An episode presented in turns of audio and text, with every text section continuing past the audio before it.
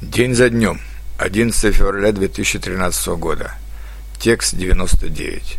Споры вокруг ювенальной юстиции. В России не утихают споры вокруг ювенальной юстиции. Пока она введена в нескольких регионах России, с будущего года она должна быть введена на все территории России, но большинство населения выступает против ювенальной юстиции. Почему? Прежде всего, многие возмущаются той легкостью, с которой комиссии, созданные по закону о ювенальной юстиции, отнимают детей у родителей и направляют их в казенные приюты или отдают на воспитание другим родителям. Причем в данном случае европейский опыт, а особенно опыт в таких странах, как Финляндия, Норвегия или Франция, не только не помогает людям поверить в ювенальную юстицию – а наоборот отталкивает людей от нее. Русских людей поражает количество отнятых от родителей детей и, как они считают, ничтожность поводов, за которые детей можно отнять у родителей. Да, в России много сирот или даже брошенных родителями детей. Однако тем более в России считают высшим благом, когда у ребенка есть родители.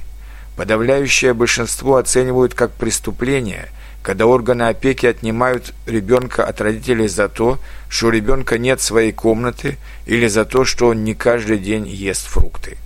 Они задаются вопросом, почему бы не помочь таким бедным семьям, вместо того, чтобы отнимать ребенка у родителей.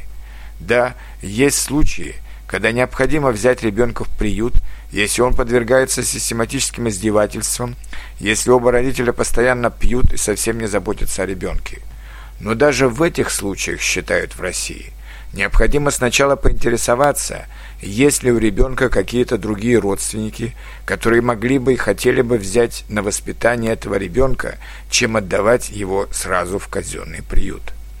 А пока рассказывают дикие истории из тех регионов, где уже начали работать органы ювенальной юстиции. Например, что какой-то соседке не нравилось, что в квартире над ней Девочка девяти лет постоянно играет на скрипке.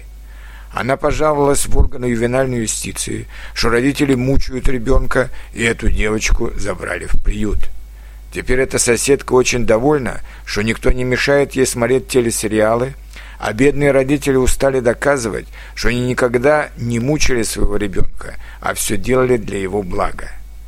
В общем, опять у нас с Европой разные подходы к воспитанию детей. А пока 70% населения выступает против ювенальной юстиции, 20% не определились и только 9% за введение ювенальной юстиции в России. В России на Всероссийском родительском собрании даже решили организовать Всероссийский совет родительского сопротивления будущим органам ювенальной юстиции. Вот такие дела.